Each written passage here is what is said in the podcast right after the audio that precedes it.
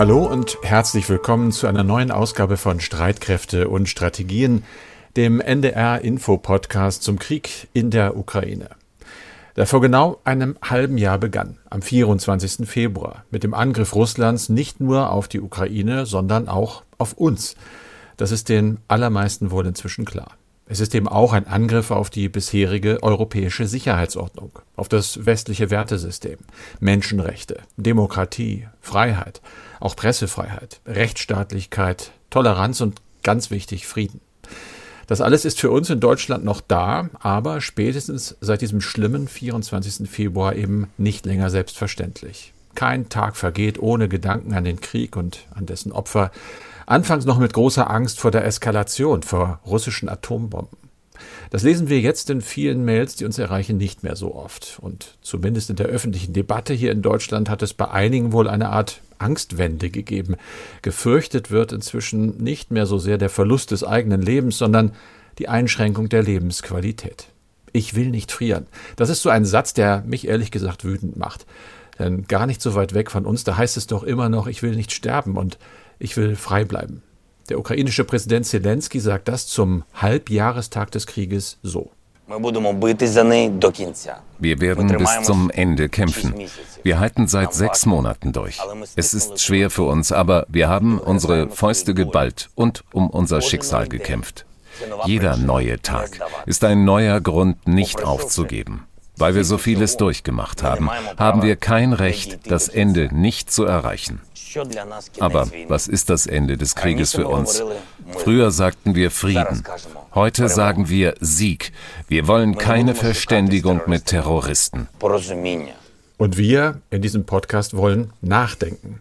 Laut natürlich. Nachdenken über das, was in diesem Krieg, der aus so vielen Gründen nicht sein darf, bisher passiert ist. Militärisch, politisch, natürlich auch menschlich. Wie stark ist und bleibt der Westen? Wie geschwächt ist Russland? Wie kann die Ukraine bleiben? Und natürlich, wann hört dieser Wahnsinn endlich auf? Dahinter steht leider das größte Fragezeichen.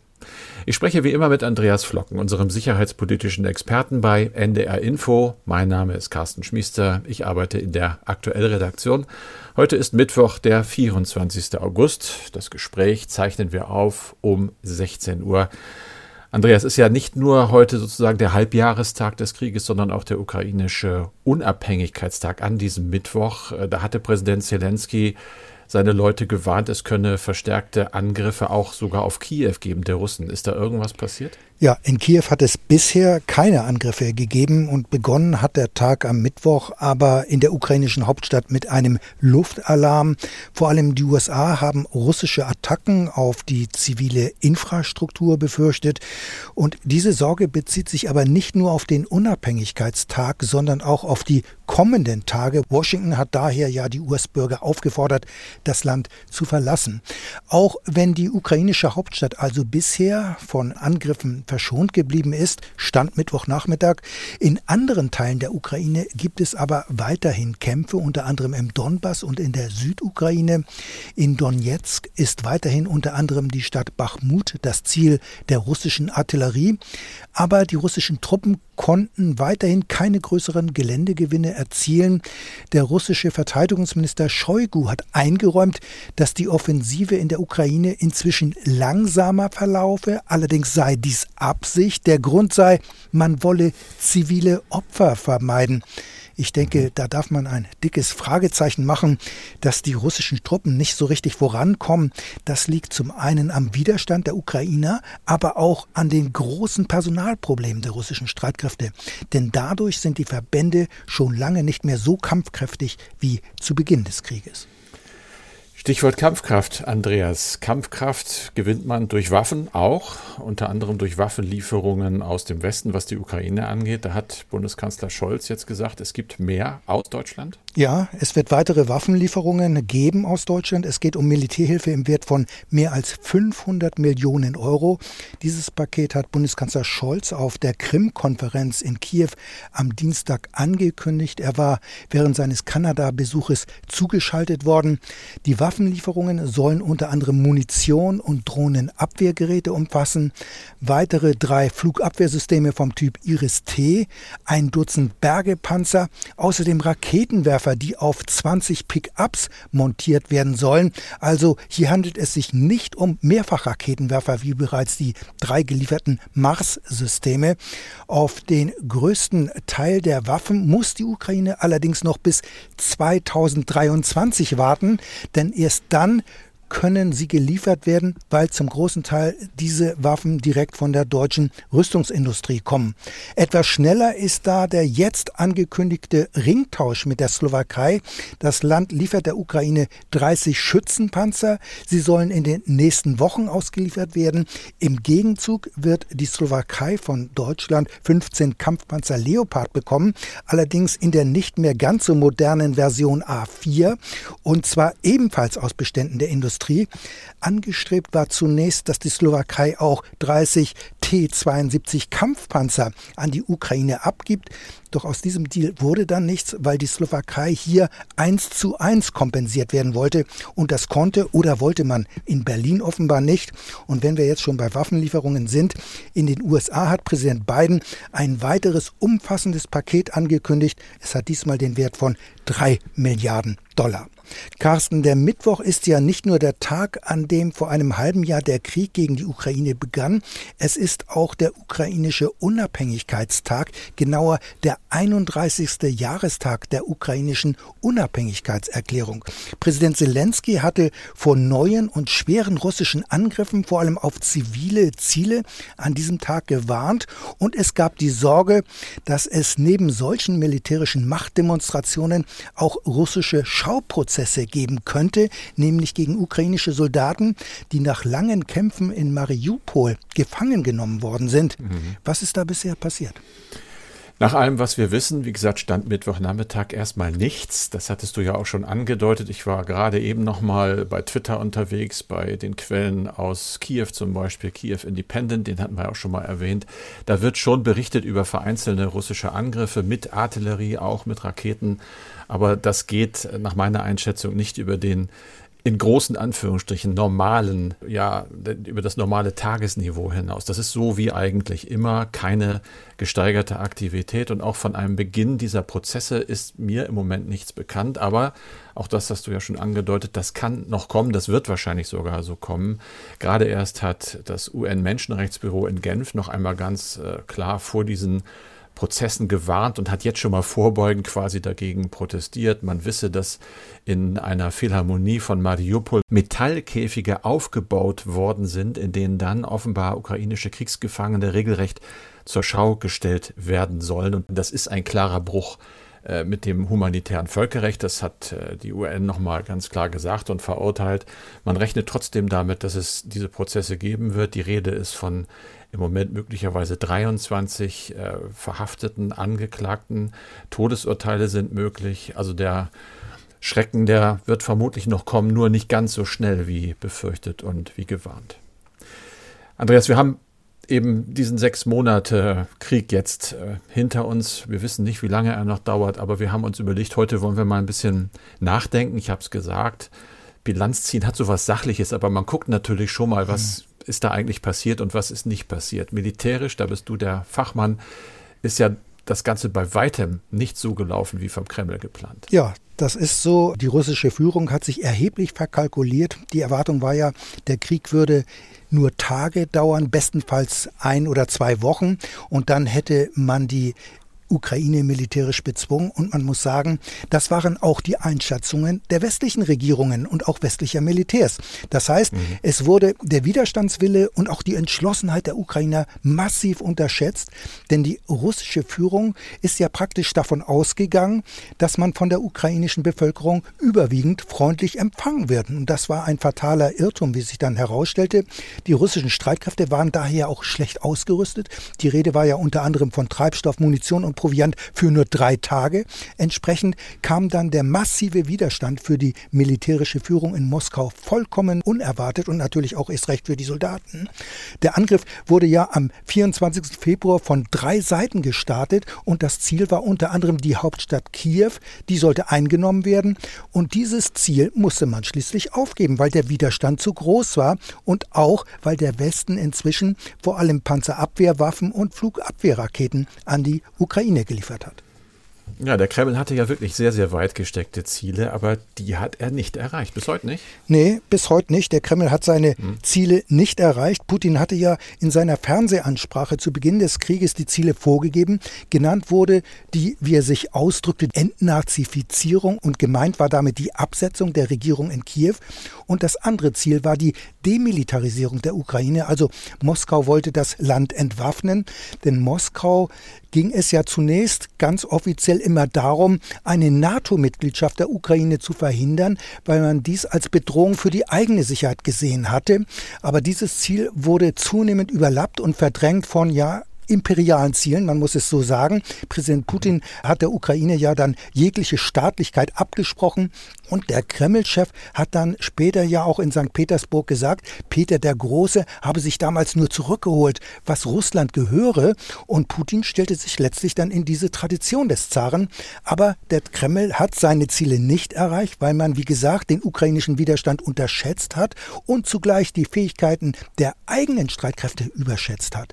Der Abbruch der angestrebten Einnahme von Kiew war dann letztlich ein militärisches Debakel und danach wurden ja auch die ganzen Kriegsverbrechen in den Vororten von äh, Kiew deutlich, unter anderem in Butscha und in anderen Orten. Jetzt sind wir, wenn wir nach meiner Erinnerung gehen, etwa schon im April angekommen beim Rekapitulieren. Damals war dann der Strategiewechsel Moskaus großes Thema auch bei uns. Schwerpunkt seitdem der Donbass. Ja, in der Tat. Ähm, der russische Rückzug aus dem Norden war letztlich das Eingeständnis, dass die russischen Streitkräfte überdehnt waren. Die Nachschublinien wurden immer wieder von den ukrainischen Streitkräften attackiert. Daher die Entscheidung, sich militärisch auf den Donbass in der Ostukraine zurückzuziehen, zu konzentrieren, aber auch auf den Süden der Ukraine. Und hier waren die Versorgungswege für die russischen Streitkräfte kürzer. Und die russischen Streitkräfte versuchten aus ihren ihren Fehlern zu lernen. Im Donbass konnte ja man dann auch die komplette Region Luhansk erobern, aber auch das war nicht ganz einfach. Wir erinnern uns an die schweren Kämpfe um die Städte Severo-Donetsk und Lysychansk. Insgesamt ähm, werden mittlerweile aber 20 bis 25 Prozent des ukrainischen Territoriums von den russischen Streitkräften kontrolliert und von Anbeginn des Krieges die Region Cherson und nach einer langen Belagerung und einem wochenlangen Bombardement auch die Hafenstadt Mariupol am Asowschen Meer. Das heißt, es gibt inzwischen eine russische Landbrücke zur Krim und die ist aus russischer Sicht extrem wichtig, vor allem wirtschaftlich, um die Krim auch besser zu versorgen. Man hatte aber ja, denke ich, auch vor und hat wahrscheinlich immer noch vor, auch die Hafenstadt Odessa am Schwarzen Meer einzunehmen. Von diesem Ziel sind die russischen Streitkräfte aber auch weiter, sehr weit entfernt. Ja, man muss sagen, das Ziel war ja ursprünglich auch von Russland oder ist es wohl immer noch, dass Russland die Ukraine vom Schwarzen Meer abschneidet und über mhm. Odessa läuft ja der größte Teil des ukrainischen Handels. Aber um Odessa unter Kontrolle zu bringen, müssten die russischen Verbände als Zwischenziel Mikolajew einnehmen und das ist ihnen wiederholt nicht gelungen. Und Odessa kann allein durch eine amphibische Landeoperation durch die Schwarzmeerflotte ebenfalls nicht eingenommen werden, zumal das Flaggschiff Moskwa im April von zwei ukrainischen äh, Antischiffsraketen versenkt worden ist. Und das allein war ja schon ein schwerer Schlag für Russland, militärisch, aber auch psychologisch, denn dadurch wurde einmal mehr die Verwundbarkeit der russischen Streitkräfte aufgezeigt.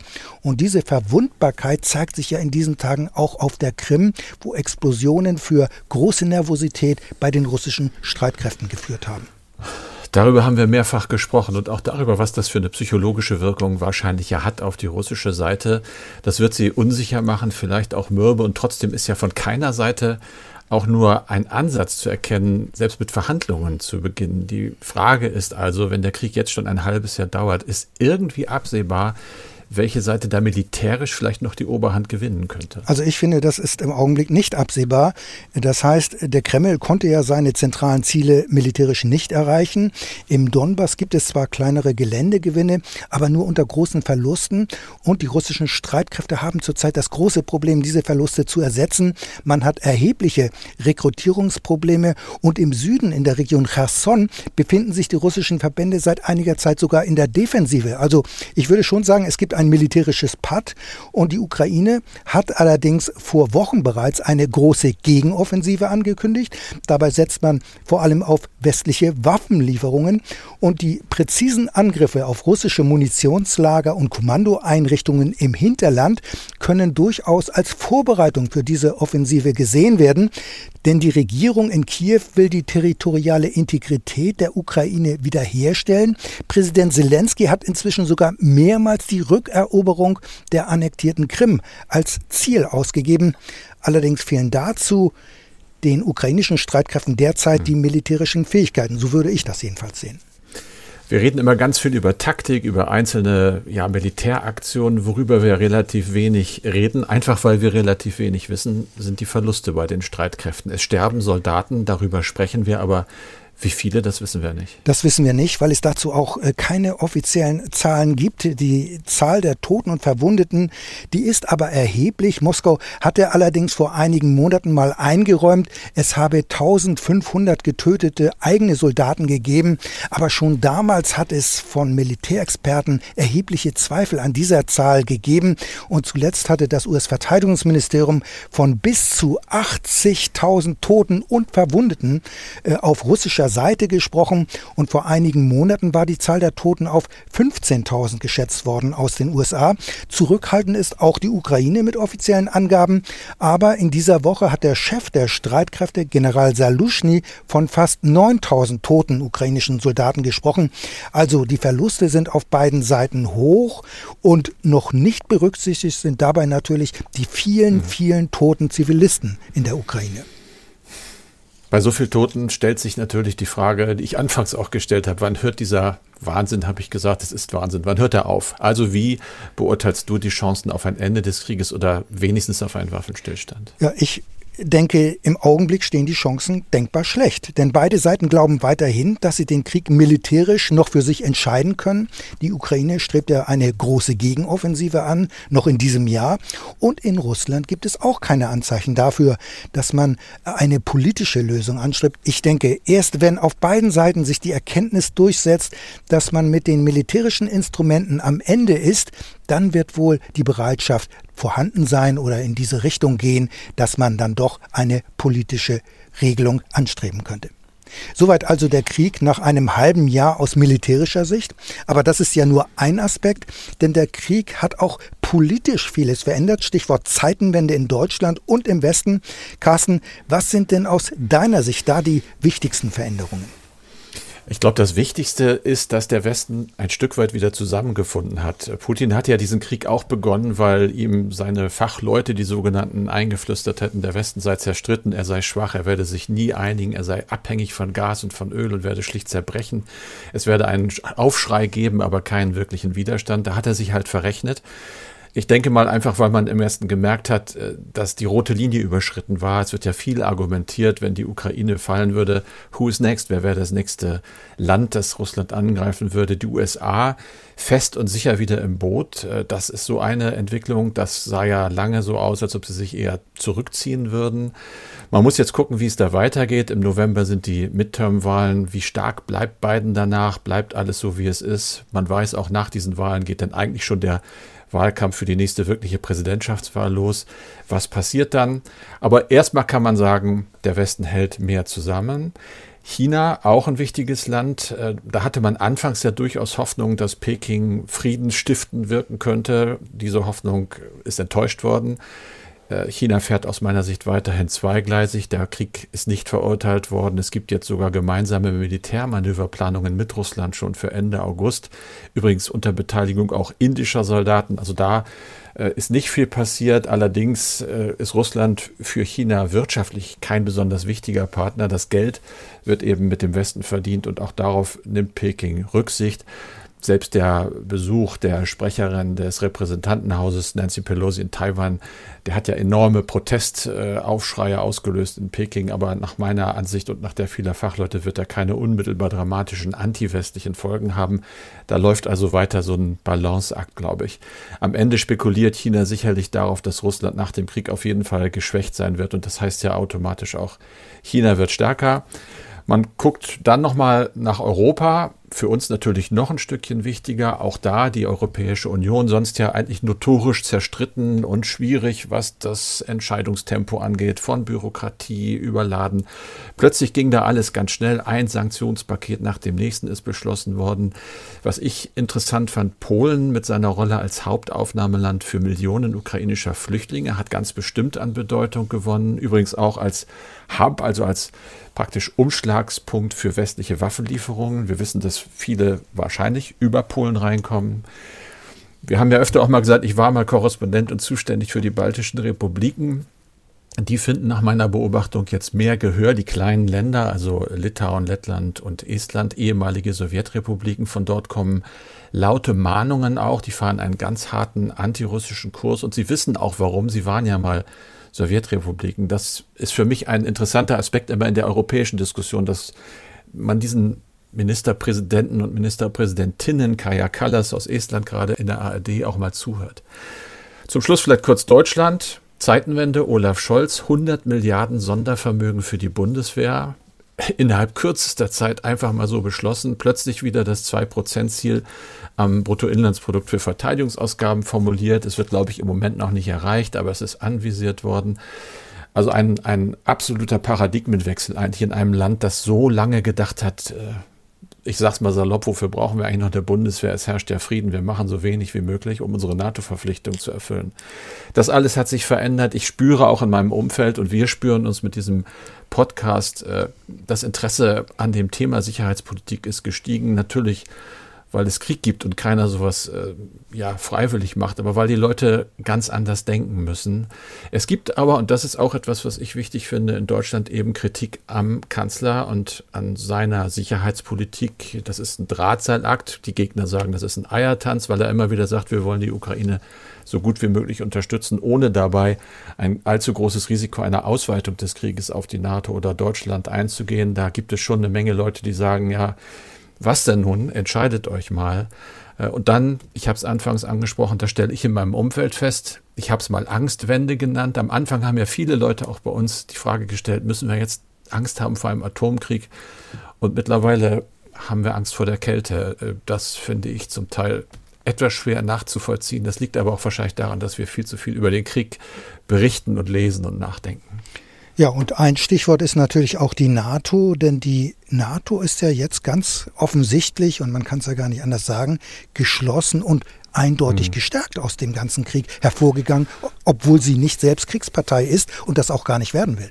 Nein, das will sie nicht werden, aber ja, Putin hat sich da eben auch völlig verrechnet. Am deutlichsten wird das ja, dass jetzt äh, und so wird es ja kommen, Schweden und Finnland, die ehemals ja nun traditionell bündnisfreien Staaten der NATO beitreten. Damit wird die Ostsee fast komplett zu einem Binnenmeer der Allianz.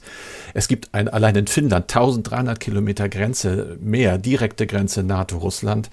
Also da äh, hat sich Putin verrechnet, die NATO hält zusammen. Auch der Außendruck ist halt so stark gewachsen, dass das passiert ist. Es wird einfach mal abzuwarten sein, wie sich das über die Zeit hält und ob sich das über die Zeit hält. Denn wir haben ja oft über den Artikel 5 geredet, über den Bündnisfall, auch darüber, dass selbst in einem solchen Fall einzelne Länder entscheiden können, welche Schritte sie machen. Äh, so richtig zeigt sich ja immer erst die Stabilität von, von Notgemeinschaften in der wirklichen Not. Und bislang ist es der NATO halt gelungen, die wirkliche Not zu vermeiden. Und man guckt natürlich auch immer wieder auf Deutschland, auch von außen und die Ukraine, auch mhm. mit Blick auf Waffenlieferungen. Und da gibt es ja immer den Vorwurf noch von zögerlichen Waffenlieferungen an die Bundesregierung. Den gibt es. Du hast es ja gerade gesagt, das letzte Paket, was Scholz äh, versprochen hat, mit dem schönen Satz, die Waffen kommen denn 23, vielleicht einige noch 22. Das würde mich als äh, ukrainischen General oder Oberst auch nicht besonders trösten, eher sogar entsetzen und sagen, warum kriegen wir sie denn nicht sofort? Äh, wenn man sich allerdings die nackten Zahlen anguckt, dann tut Deutschland tatsächlich eine ganze Menge. Das habe ich mal getan. Es gibt da keine besonders frischen Zahlen.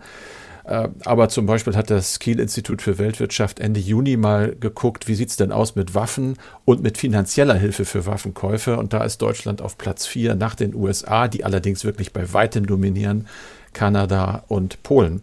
Also insofern ja, zögerlich ja, aber dass der Eindruck entsteht, Deutschland würde überhaupt nichts tun, das ist eben auch falsch. Carsten, wir erleben ja jetzt auch eine Diskussion über Sanktionen und der Vorwurf ist jetzt immer öfter auch zu hören, sie schaden möglicherweise Deutschland mehr als Russland. Ja, das scheint aber nicht so zu sein. Wenn man das, da kann man unendlich viel drüber lesen. Es gibt, glaube ich, so die allgemeine Einstellung, dass was Annalena Baerbock, die Außenministerin, gesagt hat am Anfang, das werde Russland ruinieren, dass das zumindest kurz- und mittelfristig so nicht eintritt. Es ist aber schon die Rede von erheblichen Schäden für die russische Wirtschaft, äh, dass die Wirtschaft um einen zweistelligen Prozentbetrag äh, sinken oder, oder, kleiner werden dürfte. Entscheidend für mich fast noch mehr ist äh, das Abschneiden der russischen Wirtschaft vom Zugang zur Hochtechnologie, wo alle Fachleute eigentlich sagen, das hat mittel- und langfristig nahezu katastrophale Folgen. Man sieht im Alltag tatsächlich wenig Auswirkungen. Das liegt aber auch daran, das ist halt eine geschlossene Gesellschaft. Wir haben nicht das ganze Bild. Wir sehen nicht alles. Da lässt sich viel auch äh, übertünchen im Moment. Was ich so lese und höre, ist, dass das nächste Jahr vermutlich dann doch so sein wird, dass wir auch konkrete Auswirkungen sehen werden, die weit über das hinausgehen, was wir in der EU an negativen Wirkungen zurzeit hinnehmen müssen und auch weiter hinnehmen werden und ja wohl hoffentlich auch wollen. Und es gibt ja auch die Befürchtung, dass je länger der Krieg dauert, umso mehr bröckelt auch der Rückhalt für die Ukraine. Deshalb habe ich eben gesagt, wollen, ja, tatsächlich. Äh, es ist natürlich diese Angstwende. Irgendwann gewöhnt man sich an den Schrecken in 2000 Kilometer Entfernung und denkt so ein bisschen an den Winter ich will nicht frieren. Aber das ist nicht die Mehrheit in Deutschland. Wir hatten Ende Juli zum Beispiel einen ARD-Deutschland-Trend und danach haben 58 Prozent der Befragten gesagt, wir unterstützen diese Sanktionsmaßnahmen. Wir gehen dadurch auch durch den Winter, weil wir wissen, es geht eben nicht nur um die Ukraine, sondern um uns. Ein Drittel war gegen diese Sanktionen. Man sieht dann so ein bisschen ein Ost-West-Gefälle. Im Osten werden die Sanktionen eher abgelehnt als im Westen. Parteipolitisch sind eigentlich alle Parteien mehrheitlich dafür, Ausnahme die AfD, deren Anhänger sind eher dagegen. Aber man kann jetzt nicht sagen, äh, nach allem, was ich so lese, dass der Rückhalt bröckelt. Natürlich bleibt aber die große Hoffnung aller Menschen, dass es so schnell wie möglich zu einem Ende kommt. Das ist auch unsere Hoffnung natürlich, auch an diesem Tag. Und damit sind wir schon am Ende dieses Podcasts, heute mal ohne E-Mails, weil wir uns mal ein bisschen mehr Zeit genommen haben, um eine Rückschau zu halten. Wir freuen uns weiter über Mails und werden sie ab dem nächsten Podcast auch wieder beantworten. Die Adresse ist streitkräfte.ndr.de, Streitkräfte mit AE. Und das war's. Wir verabschieden uns. Und zwar sind wir Andreas Flocken und Carsten Schmiester. Zum Schluss möchte ich denn doch noch gerne den Podcast Amerika, wir müssen reden empfehlen. In der aktuellen Folge sprechen Tagesthemenmoderator Ingo Zamperoni und seine amerikanische Frau Jiffer Bourguignon über ihre Reise durch die USA mit vielen Fragen, die sie im Gepäck hatten. Wie entwickeln sich die Staaten unter Präsident Biden? Wie ticken Trump-Wähler zwei Jahre später? Darum und um mehr geht es auch in einer neuen Fernsehdokumentation, die dann im Herbst erscheint. Was genau die beiden in den USA erlebt haben, können Sie aber jetzt schon hören in der aktuellen Folge Trump, Biden, meine amerikanische Familie und ich. Die gibt es wie alle anderen Folgen in der ARD Audiothek. Hallo, ich bin Ingo Zamperoni. Und ich bin Jeffrey Bourguignon. Und wir sind zurück aus unserer Sommerpause. Wir waren mehrere Wochen in den USA und haben eine Menge Eindrücke gesammelt. Und darüber wollen wir berichten und erzählen in der neuen Folge von Amerika, wir müssen reden.